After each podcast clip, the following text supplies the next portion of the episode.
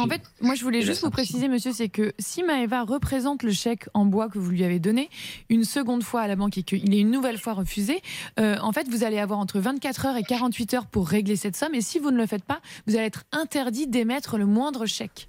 Et vous risquez d'être fiché ensuite, enfin, vous risquez pas, vous allez être fiché au fichier central des chèques, tout simplement. Alors, c'est pour ça qu'il faut qu'on règle ce problème aujourd'hui, monsieur.